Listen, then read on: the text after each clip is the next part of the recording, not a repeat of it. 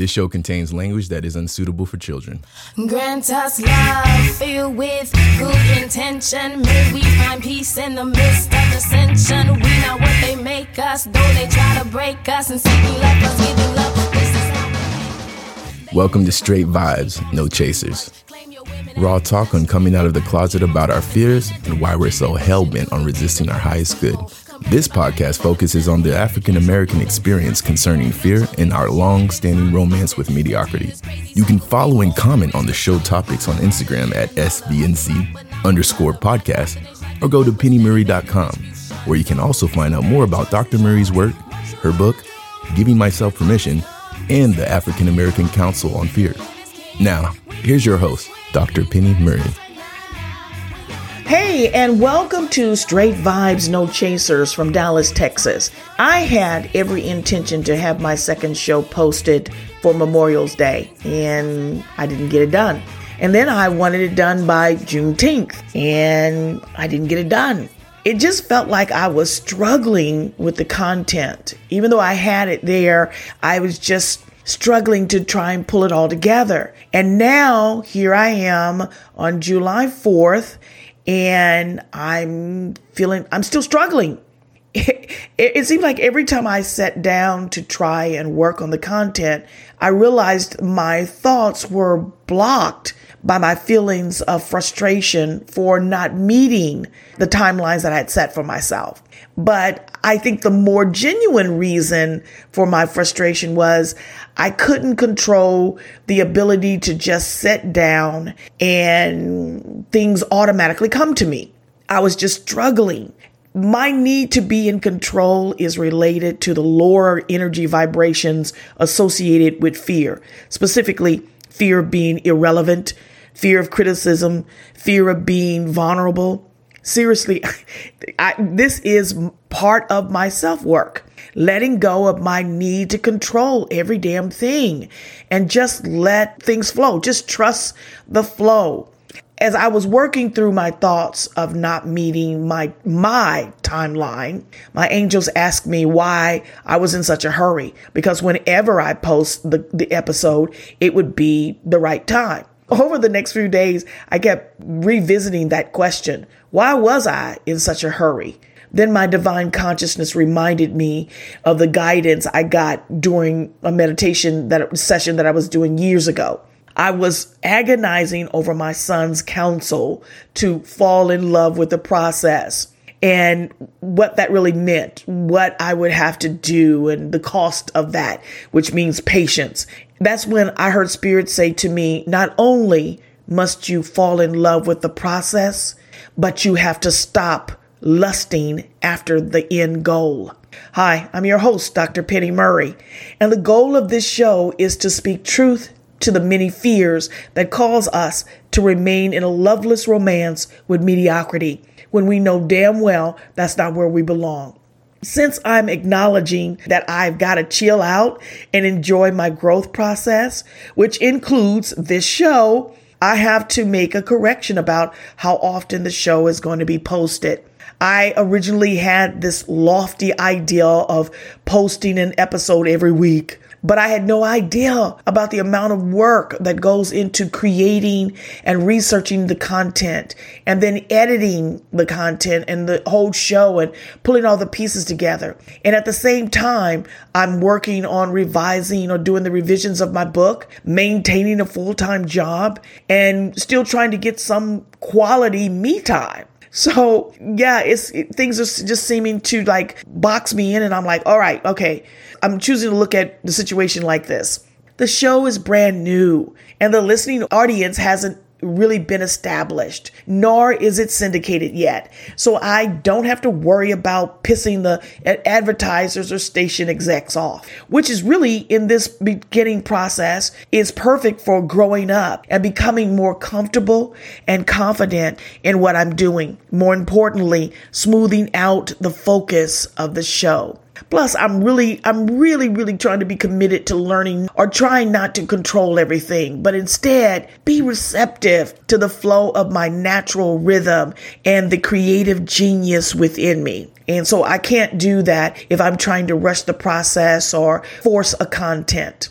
So The greatest thing about this, though, is that I don't have uh, an editing or production staff. I'm learning to do this myself. Actually, I impress myself sometimes when I've learned a new way to navigate this whole process. With that said, a more realistic uh, commitment is to shoot for every two weeks, at least until I get some some of this stuff off my plate and this becomes my full-time work and I get some people working with me other than me, me and me. Or as my son puts it, all of this is on me and I'm a work in progress. As I mentioned at the opening, I wanted the second show posted on Memorial Day, and then I wanted it posted on Juneteenth. But I got in my own way, and now here we are, the weekend of July 4th. As I was sitting here watching uh, what seemed to be more than the usual amount of fireworks going off in the neighborhood than previous years, a lot of things started going through my mind. I, I sit there and I was like, wow, this is a lot of fireworks. What's going on? Now, maybe the abundance of fireworks is because the fourth fell on a Saturday. Perhaps the abundance of fireworks is the reassertion of people's ideal of freedom that COVID 19 seems to be challenging right now. But I think the simplest explanation is in previous years, many people, including me, would have gone to venues uh, to watch public firework displays. But the restrictions of COVID have relegated us to stay home. in the area in which I live in, you know, we're not, uh, literally, you can shoot fireworks off of here and people just, they really enjoy it. After I solved that mystery, I continued to watch the brilliant jewel tones that speckled the dark sky, content just watching. And then all of a sudden, the content of this show just started flowing. And I was like, whoa. I rushed back to my desk as the energy was there. And of course, as my angel said, whenever I post the episode, it would be the right time. They were right. If you didn't notice, uh, all those times that I wanted to post, they are all significant holidays for the United States of America. And to do a show that encapsulates all three it just kind of agreed with my spirit and it really just flowed better. So for this show, I want to commemorate the unsung voices of sacrifice. In other words, I wanted to pay homage to the many voices of African Americans who made the ultimate sacrifice for the promise of life, liberty, and the pursuit of happiness that remains unfulfilled. We could argue that things have changed and laws have been written and passed that pretty much fulfill this promise. But I would argue laws have in fact been passed. It's just that both the letter of the law and the spirit of those laws are marginalized and ignored. So that's going to be what I'm going to be talking about on this show. But before I get into that, you know, as I said, I have two loves red wine and the history of the ancestors. So before we get into today's discussion, into today's discussion, I gotta do my two cents. Now, for this segment, of my two cents, I want to give more of a general overview before getting into the specifics about Texas wine and the ancestors' experience here in Texas. So, I want to start with the Texas wine. As I said, I'm I'm a self-proclaimed kitchen wine connoisseur. And I'm a pretty badass as long as I'm at the breakfast bar in my kitchen. So, in general, Texas wine country is one of the United States' most visited wine regions and the fifth largest wine producing state in the country. The heart of Texas wine country is Fredericksburg, Texas. And then there's the Texas Hill Country, which is also known as the American Viticultural Area. It is the second largest uh, certified viticultural area in America with well over 9 million acres. And inside this region, there are 50 wineries, vineyards, and tasting rooms that are producing, as they or they say, some of the best vino that Texas can offer. Well, we'll see. Because on the next episode, the first wine I'm going to sample is going to be out of Mason County, Texas, from the Fly Gap Winery. And it's a red blend called Dank. It's the Johnny Rojo blend. So um, they, they talk a good game. I mean, they talk it up in the wine reviews here in Texas. So we're to see what it's all about. Now for the ancestors.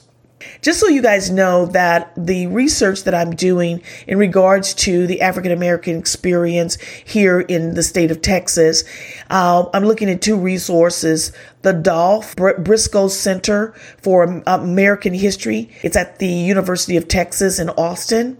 And then the second one is the Handbook of African American Texas, which is published by the Texas State Historical Association. Both of these resources really offer a wide variety of materials on the study of African American life, history, and culture, but specifically here in the state of Texas.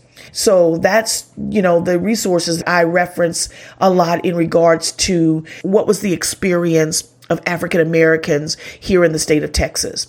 Now, in general, the cultural footprint of African Americans have been on Texas soil since 1530, which is almost two centuries before English settlers landed at Plymouth Rock in 1620.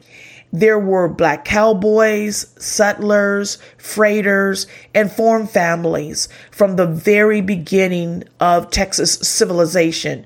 The Texas region really was primarily secured for settlement by the sacrifices of the black buffalo soldiers uh, from the U- United States 9th, 10th, 27th, and 28th Cavalry the 25th and the 24th Infantry Regiments, as well as the Seminole Indi- or Negro Indian Scout detachments, which helped defeat the Apaches in the area.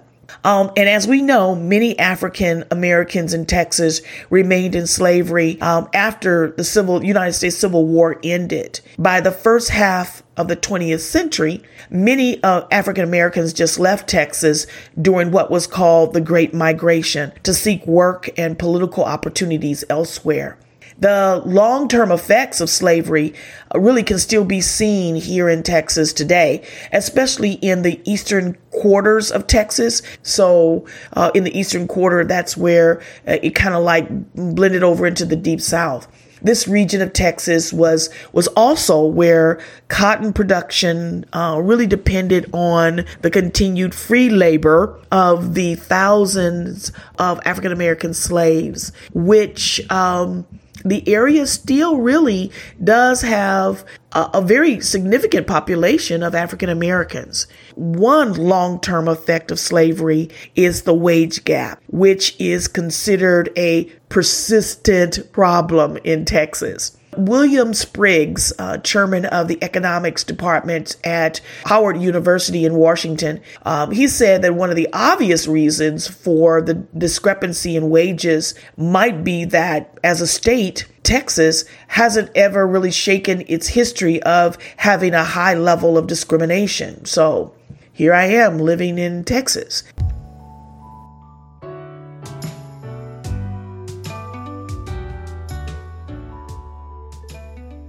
Now, on this 4th of July, which is unlike any other, the country continues to be confronted with the fact that Black lives do matter. There is political and economic unrest in, in regards to the inequality um, and COVID 19 that reminds us that life is in fact precious. And in all of this, I really have a sense of grief. In previous years, during this same time, I didn't put a lot of energy into the political reasons for the 4th of July celebrations. I just enjoyed the time of family, friends, food, adult beverages, and the fireworks. Uh, but as I said, I never really put any real weight in the whole political aspects of it. As I have started my ascent into wakefulness, my perceptions about life are changing in ways I never expected. I, I never expected it. It has revealed how my familial and social conditioning has taught me to really normalize the blatant disdain and disregard this country has regarding the contributions African Americans have made and given to this country's very existence. So, as I sat watching the fireworks burst into the brilliant displays of light and wonderment, I find no merit in this ill gotten celebration. I don't.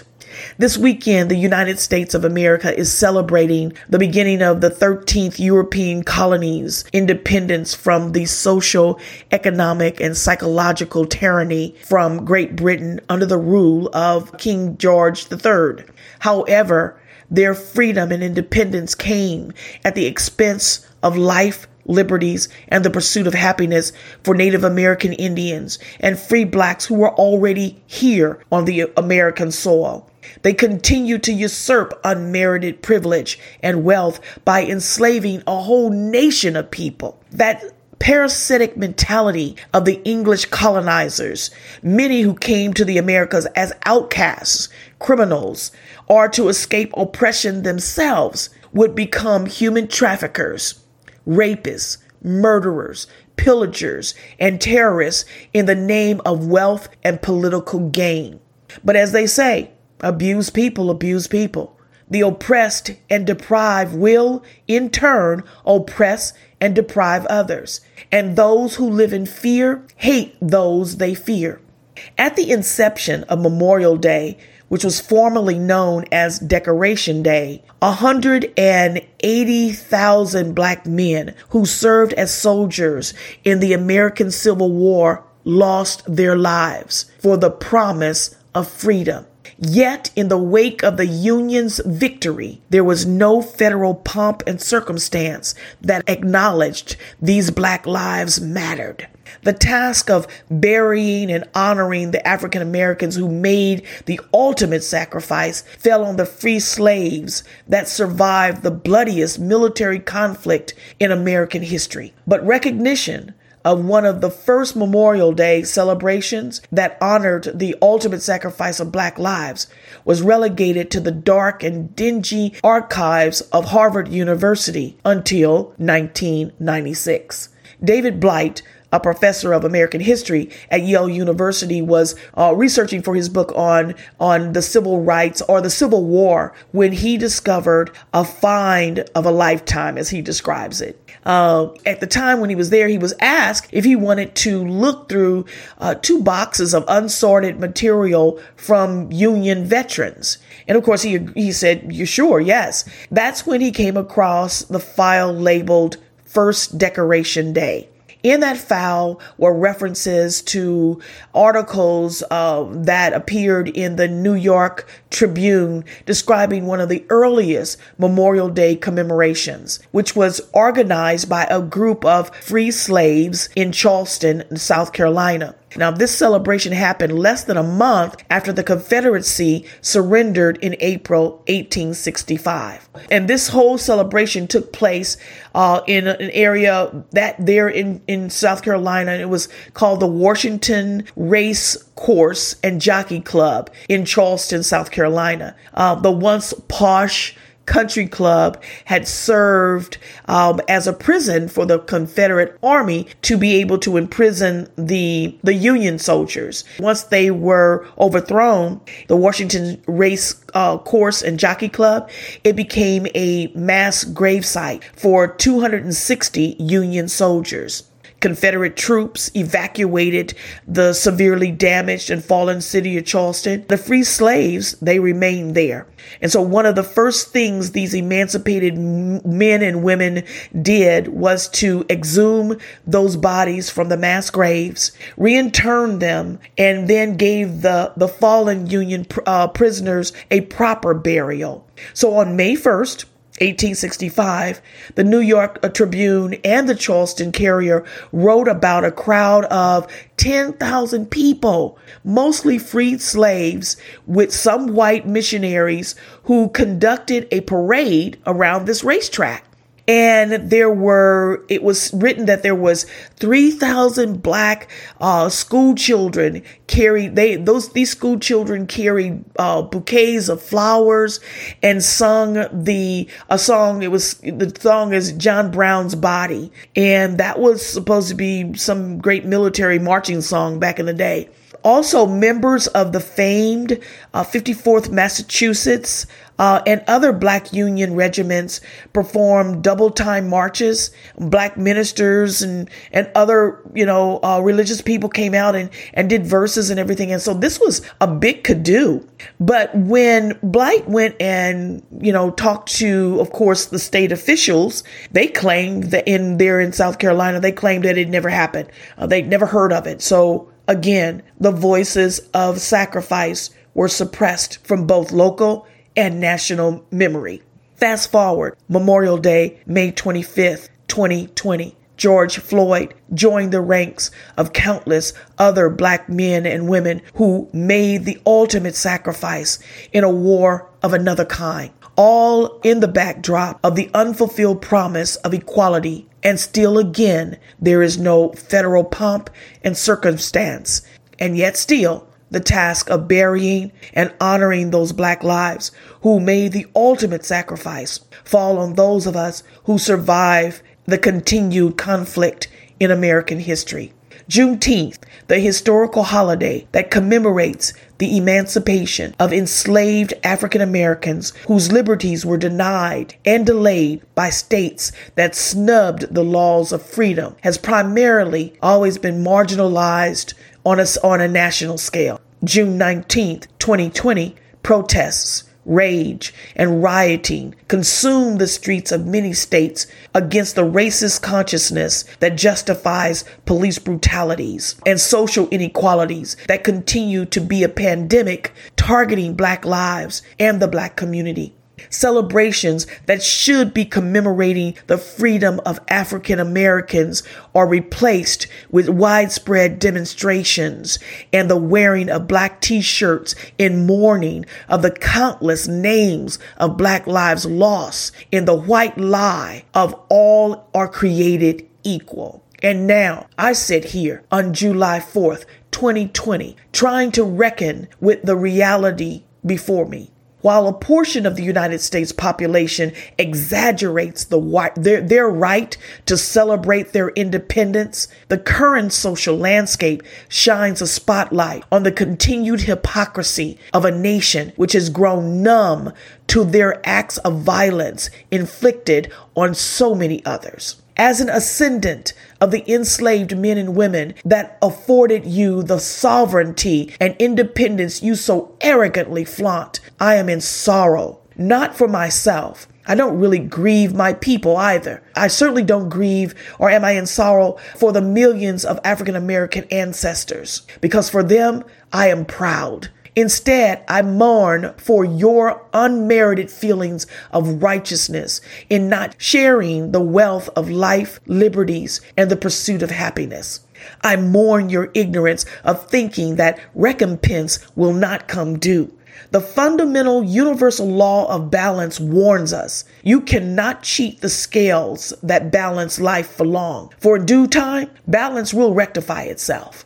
I grieve for your need to remain oblivious as a means to protect your egos. I pity your lack of self awareness because you fail to realize that in your DNA lies the emotional traumas of your ancestors, their spirits that suffered from the violence they inflicted on others. Your egregious acts of injustice is rooted in a fear you have of the lives you vandalized, and you have yet to recognize your hatred and disdain for others is the haunting of your own historical emotional traumas. So, how do we heal the historical ouch locked in the DNA of generations caused by the recurring psychological raping and terrorizing of an entire race of people? I'm not just talking about the victims, I'm also referring to the perpetrators. Whether you are an ascendant of the abused or the abuser, the wisdom and guidance of the unheard voices of our ancestors run through our veins. What do these voices tell us about our fears that are rooted in generations of emotional traumas on both sides? When we go within ourselves to visit these memories of our past, what divine guidance, what do their voices give us that will help honor their sacrifice? or atone their transgressions against the sovereignties and the independence of so many others. What, as an individual, do their spirits offer you that will help us as a country manifest more positive outcomes that benefit the highest good of yourself as well as others? To these questions, I offer a resolve given by Assata Shakur. She uses the word revolution, but separates the R to reveal the word evolution. And the first word found in the spirit of evolution is love, spelled backwards. Revolution has always triggered a much needed transformation. It is the shifting uh, of a of, the, of a society's mindset. It's a paradigm shift that demands a people, a society, an individual to evolve to a higher level of consciousness. It's not enough to change the system. We must first change the consciousness of the people within the system, and then willingly, willfully embody that change. Assata Shakur puts it like this This is the 21st century, and we need to redefine revolution in terms of an evolution. The universe requires a revolution for the people, by the people, a humanist revolution. The evolution found in this revolution is not about bloodshed or about going to the mountains and fighting. We will fight if we need or if we are forced to. But the fundamental goal of the evolution found in this revolution must be peace. We need an evolution of the mind, an evolution of the heart. We need an evolution of the spirit. The power of the people is stronger than any weapon. A people's evolution can't be stopped. We need to be weapons of mass construction, weapons of mass love. It's not enough just to change the system. We need to change ourselves, our hearts, our minds, and our states of being. We have got to make this world user friendly. What sacrifices are you willing to give to end world hunger, colonialism, racism, and sexism? Evolution means the end of exploitation. It means respecting all people, regardless of culture, gender, or sexual orientation. Evolution means treating your mate as a friend and an equal. It means respecting and learning from our children. The evolution found in this revolution means protecting the people and the earth that provides for us. Evolution is creative and beautiful. Evolution is sexy. And the first word in the evolution found in this revolution is love.